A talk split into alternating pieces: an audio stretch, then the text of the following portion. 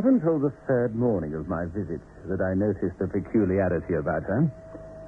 Until then, I mean apart from her quite striking natural beauty, she had seemed as commonplace a rural type as one would expect a young widow named Mrs. Bert Smiff to be. Yes, I said Mrs. Bert Smiff, two F's. A score of villages, dozens of hamlets could no doubt have matched her with more than comely young matronly women of just her kind and breeding. Mrs. Smith. How could I know, when first I arrived at the parsonage at Little Haberthatch, that this lady would provide me with the strangest, most inexplicable experience of my entire life? The happenings of that summer are still unexplained. There is no answer. At least, not one that would satisfy a gentleman of science. Three summer weeks I intended to spend at Little Haberthatch. On the third day, the mystery of Mrs. Smith began, and the events did not reach their frightening conclusion until 20 days had passed. And on that 20th day, it was long beyond midnight.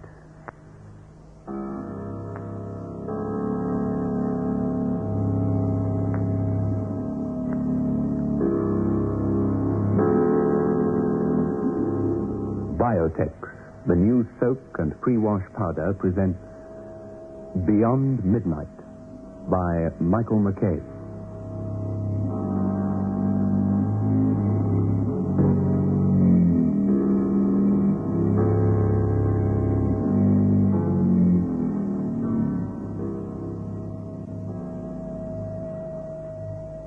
Just soak. Just soak in Biotex. Just soak. Just soak in Biotex. Just soak. Just soak in Biotex. If you have wondered how to get your washing really stain free, understand this. Biotex removes the stains and dirt washing won't. Just soak. Just soak in Biotex. Stains, grass stains, tiresome collar and cuff stains, ingrained dirt, soil and grime. Out they all come, and you don't stir a finger. Just soak. Just soak in Biotex. Biotex with natural enzymes is the pre-wash powder with the most enzymes to give you extra pre-wash power. Absolutely no rubbing, no color loss, no fabric wear. Use it for cotton, silks, woolens, synthetics. Use it to make new again. Soaking in Biotex removes the stains and dirt, but washing won't. Just soak. Just soak in Biotex.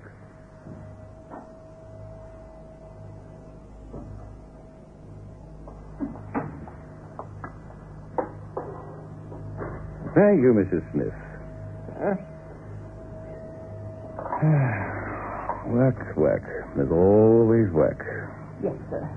Is there anything else, sir? Hmm? Oh, no, I don't think so. Coffee looks hot. Well, thank you very much. You might ask Bentley to let me have a decent wine at lunch, dear. Certainly, sir. I say, my dear cousin keeps a fine cellar. Enjoy yourself, he told me. Run amok. that I shall not do. For the working holiday must be spiced, Mrs. Smith. So, each and every lunch, wine. Yes, sir. She left me then. She crossed the room from my desk to the door, passing through the beams of sunlight which streamed in through the tall vicarage drawing room windows. In her transit, she moved with her hand the tall back chair which was slightly in her way. As she moved the chair, I noticed with no amazement, and then with an abrupt shock of surprise, that, unlike everything else between me and the window, she cast no shadow.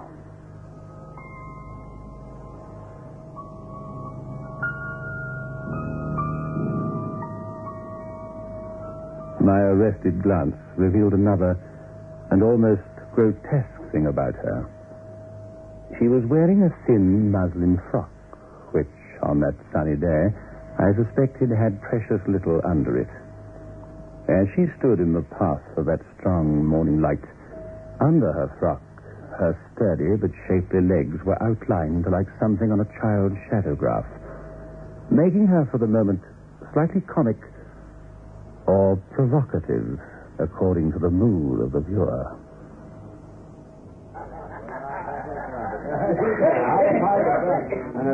Your cousins are right one, sir. No fooling. Best vicar we ever had here. And my memory goes back, oh, 40 year or more. And that's a fully grown adult person, let alone when I was a nipper and all. Ah, capital vicar, and what a name for a vicar. Roger Vickery. oh, uh, uh, saving you, Reverend. so, uh, what have you come to Aberthatch for, then, Doctor? That's if you've no objection to me asking. Not at all, not at all. I needed peace and quiet to finish my book. Roger's parsonage seemed the ideal spot, especially as he's away. Oh, book, eh? Oh. Uh, what's the book called, sir? Maybe me and the missus can get it out of the library when it's printed. Well, um, it's called The Epistemological Implications of Practical Psychiatry. that, uh, that's just a working title, you understand. uh, of course, sir. yes. Mm, uh, a drink, sir? Uh, nice pipe. you have one with me, Peter. Listen, when I was here last, I can't remember seeing Mrs. Smith. How long's my cousin had her working for him? Smith, sir? Oh, Mrs. Smith. Hmm. Oh, where's a quiet one? Hey, can't rightly recall when her come here. Oh, oh, excuse me. Rolf Mayo down there wants another one. He's had too many already, but business is business. Always in that half Nobody at the case is altered, where I took ale twice a day, could tell me much about Roger's housekeeper, Mrs. Smith. She was, it appeared, so quiet and self-effacing that hardly anyone noticed her. Perhaps I shouldn't myself if I hadn't noticed. My first thought was immediate. She was a whole, solid person. Her limbs could have struck the sunlight, but cast no shadow. I thought of stories of my childhood the peasant girl whose shadow wouldn't dance, the man who sold his shadow, etc., etc. But Mrs. Smiff, with two F's, who didn't have a shadow at all. At the first opportunity, I decided to work a little experiment. If she had no shadow, had she any reflection? I thought.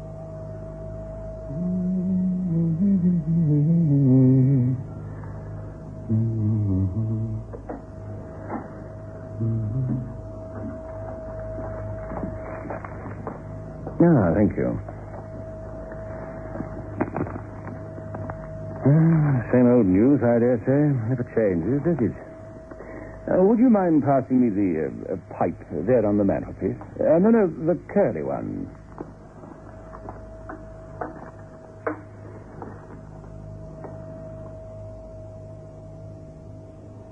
The ugly mirror on the mantelpiece probably dated back to about 1880. Yet it sufficed to show me Mrs. Smith's pretty face and throat while she searched for the pipe I wanted. Thank you.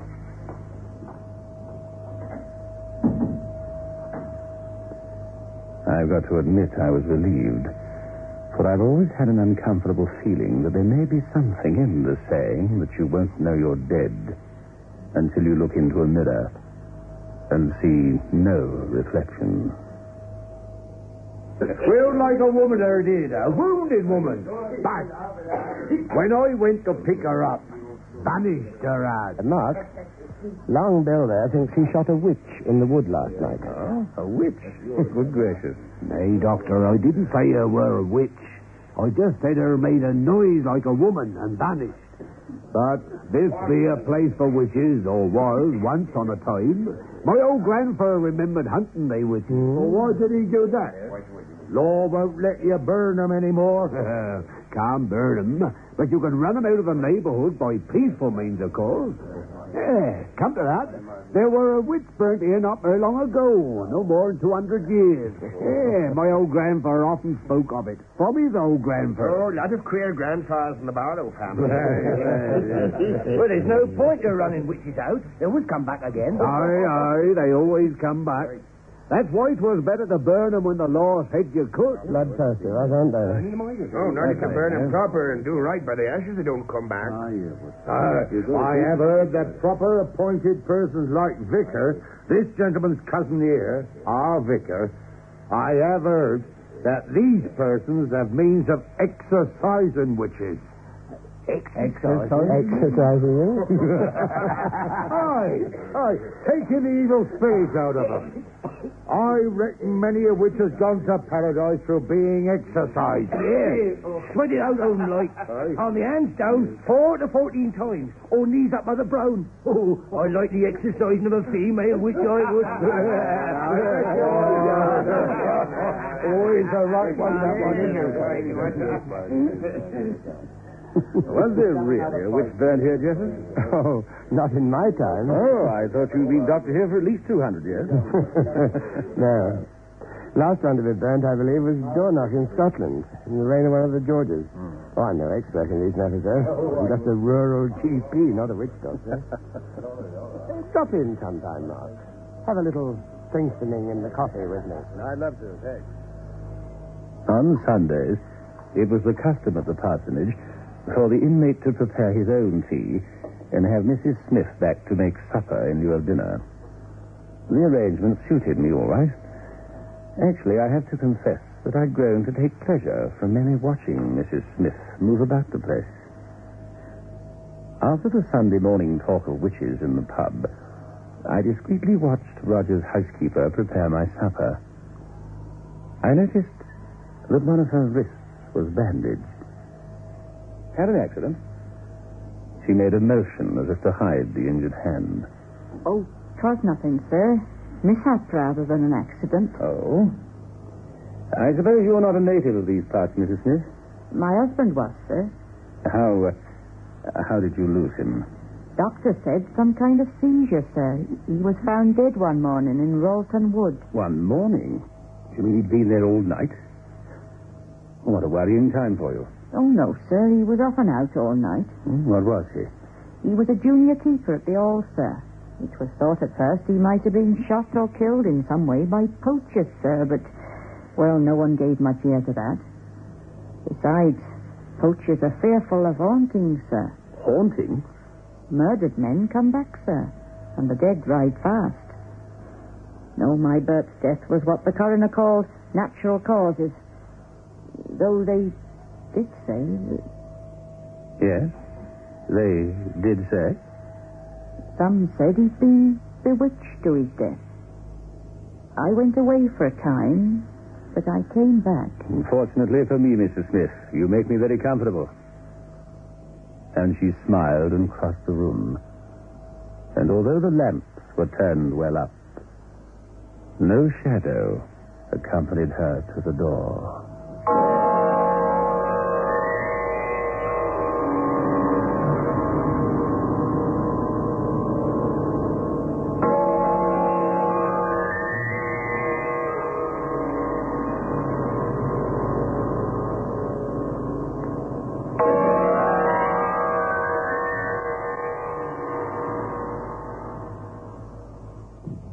Feel like a new man. It's a lovely day today. I thought you had flu. I took a grandpa headache powder, and I'm well better. When colds and flu are about, Grandpa headache powders are what you need. Grandpa headache powders work fast because they dissolve almost immediately. Grandpa makes all those dreadful flu symptoms disappear quickly. So, whenever you're in pain, get fast relief. Get Grandpa headache powder. Ah, Grandpa. Just soak. Just soak in Biotex. Stains, grass stains, collar and cuff stains, ingrained dirt, soil and grime. Out they come and you don't stir a finger. Just soak. Just soak in Biotex. Biotex with natural enzymes is the pre-wash powder with the most enzymes to give you extra pre-wash power. Absolutely no rubbing, no color loss, no fabric wear. Soaking in Biotex removes the stains and dirt that washing won't. Just soak. Just soak in Biotex.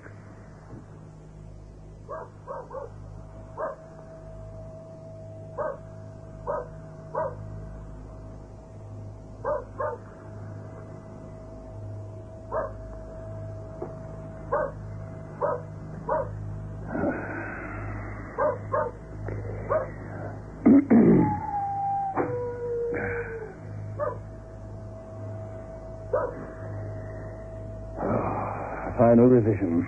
Well, nobody can ever say it's a task to be enjoyed. Something to be got over, more like.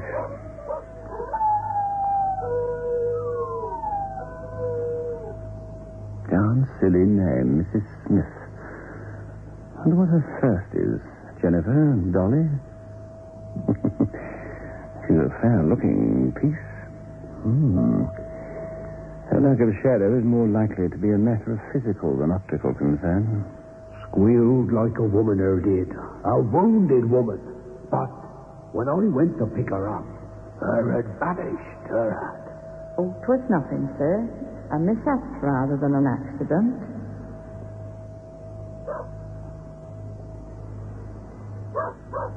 She's got a bandaged wrist. She hasn't a shadow. Some say He's been bewitched to his death. I went away for a time, but I came back. I came back. I came back. Came back. Came back. What is a middle-aged professor of philosophy to make of all this?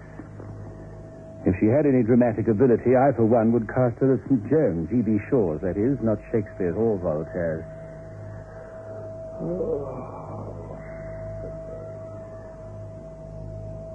A week passed. My relations with my reticent maid remained the same. I heard no more talk of witches, and the cases altered. The second Sunday came and went. The weather grew stormy. The days seemed shorter. There wasn't much more of my working holiday left. Mrs. Smith still fascinated me. I think that if I'd been a few years younger, despite the difference of class, and that does matter, really, you know. I mean, what will one talk about after passion had departed? Anyway, I am middle aged, was then too. So no matter. I must admit, though, the gowns the creature wore, so thin, so beguiling in that summer sun, why, they brought alive again in me feelings I thought I had left forever in youth. Uh, something on my mind? Something on my mind, you say? I have surely something on my mind. Been of a tremor all day and night. Shaking to meet in it, I was. what then, Jonas Shugborough? What would you say to finding a woman stretched out on a flat tombstone at 11 o'clock at night? Hey? Hey, don't you laugh. Crossing the acre, about 11, I suddenly saw uprising from one of the old flat stones what I thought to be a genuine appearance. Well, what was it then, eh? Well, as I told you, a young woman. Did, uh, did you talk with her, Jonas? Yes. Did you have any speech with her, Jonas? Forty year I've been sexing on God's acre, but I never, never ever Did you say anything? Did you... Uh... I cried out, I saw. I said, who be there? Who be there? A brave lad, our Jonas. And she tucked up her petticoats and fled. thought you were an appearance likely. Oh, I was afraid, I can tell you. Sexing for 40 years. and I- had she nice legs under them petticoats, Jonas? Oh, uh, they fair twinkle as she ran. Who was she then? Well, she, she ran like a startled doe. The moon were now out to me eyes, but a young woman she looked like to me. Probably some mourning mother or wife. Probably one of the courting couple. Mourned her. No, he had no bearing since Jake Mills. And there was none to mourn him. And do the grief stricken, pick up petticoats and run irreverent like Crossguard's acres. Perhaps it was an appearance after all. Do appearances leave footprints in the mold? Do they leave footprints in the gravel? You said it was too dark to see. No, I said moon were no out, but the sun this morning before early celebration. You should have been a detective, Jonas. Uh, the woman in white. And they, not white. She may have been wearing some kind of pink sort of muslin. What? Muslin? And no coat? On a night like last night? Well, I said she might. Twere somewhat like an airy, any road. And you let it get clean away. That weren't like you, Jonas. Uh, uh, you can laugh, but you gave me a start. You know, talking of women, young and pretty, wearing things like muslin. uh, when I was a lad. Now went- then, not in front of Flossie, my barmaid. now, I My own mind was adrift from talk. I had laughed myself out of the idea that Mrs. Smith was a witch, but suddenly I thought myself wondering whether she couldn't be a vampire. I knew a little about vampires, and I'd never believed in them anyway.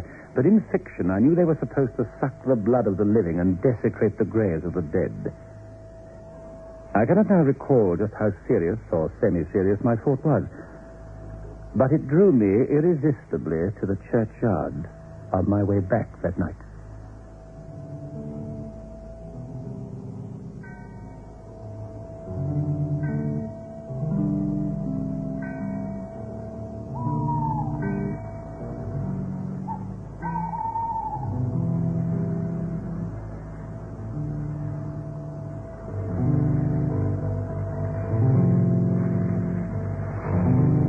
Wandered about, and despite my skepticism, felt the odd bit creepy. Leftover schoolboy horrors of graveyards, I suppose. After all, it wasn't the witching hour. Two hours from that. Quite close to the little gate that led into the parsonage, I found a stone lying horizontally on the ground. I don't know what made me peer at it and read.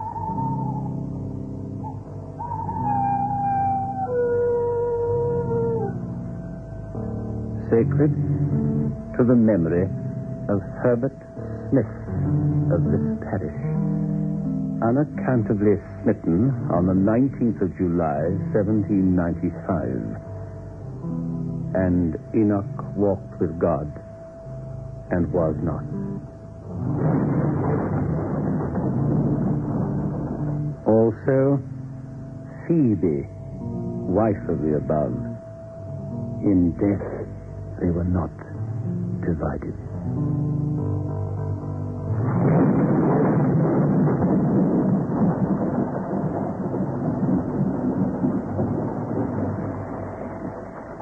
Hmm. Better be getting back.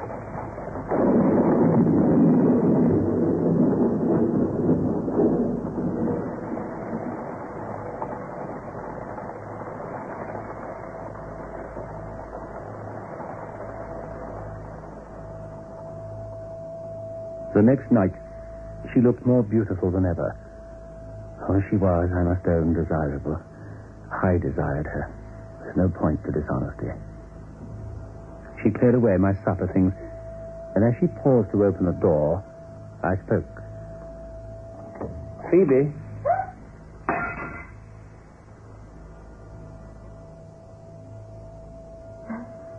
Yes.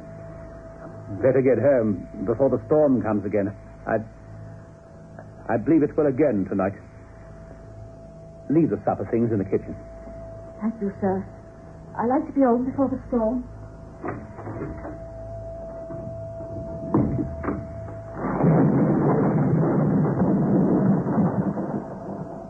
And now, I felt a feeling I cannot describe. Oh, it wasn't evil. No, it, it was, as I said, indescribable. I fell asleep in my chair after Mrs. Smith's departure that night.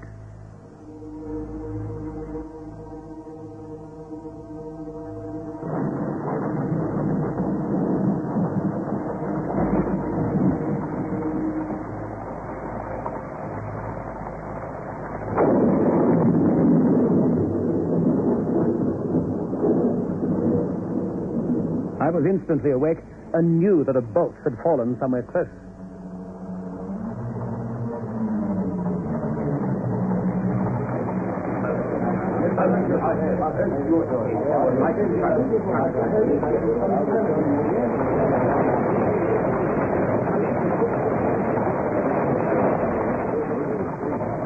I left the parsonage and hurried out.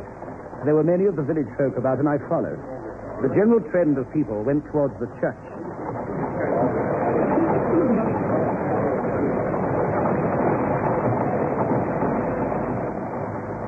The crowd stopped. By the very tombstone I had read.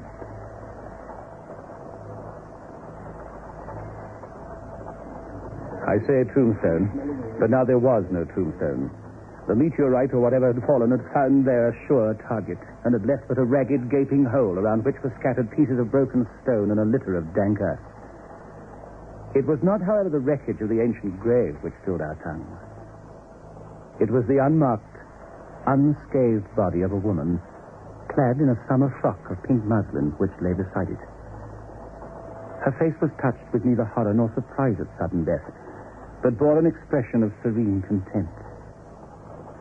Dr. Jeffers was the first to kneel by her, and as he opened her bodice to test her motionless heart, I saw with a kind of awe that her dress was untouched by rain, her hair as neat as if she had just left her dressing table.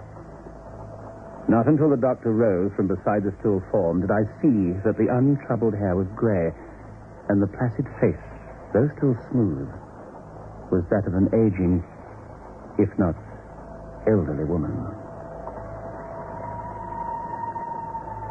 God rest her soul. God rest her body. So, you thought so, too. Yes.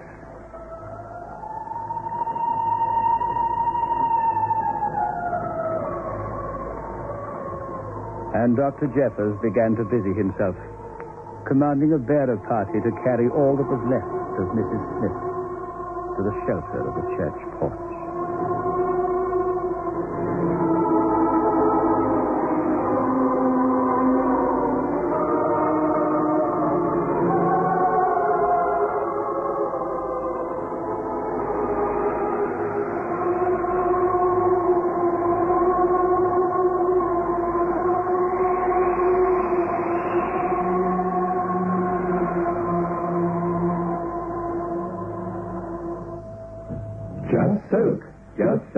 In Biotex. Just soak. Just soak in Biotex. Just soak. Just soak in Biotex. If you have wondered how to get your washing really stain free, understand this. Biotex removes the stains and dirt washing won't. Just soak. Just soak in Biotex. Stains, grass stains, tiresome collar and cup stains, ingrained dirt, soil and grime. Out they all come, and you don't stir a finger. Just soak. Just soak in Biotex. Biotex with natural enzymes is the pre-wash powder with the most enzymes to give you extra pre-wash power. Absolutely no rubbing, no color loss, no fabric wear.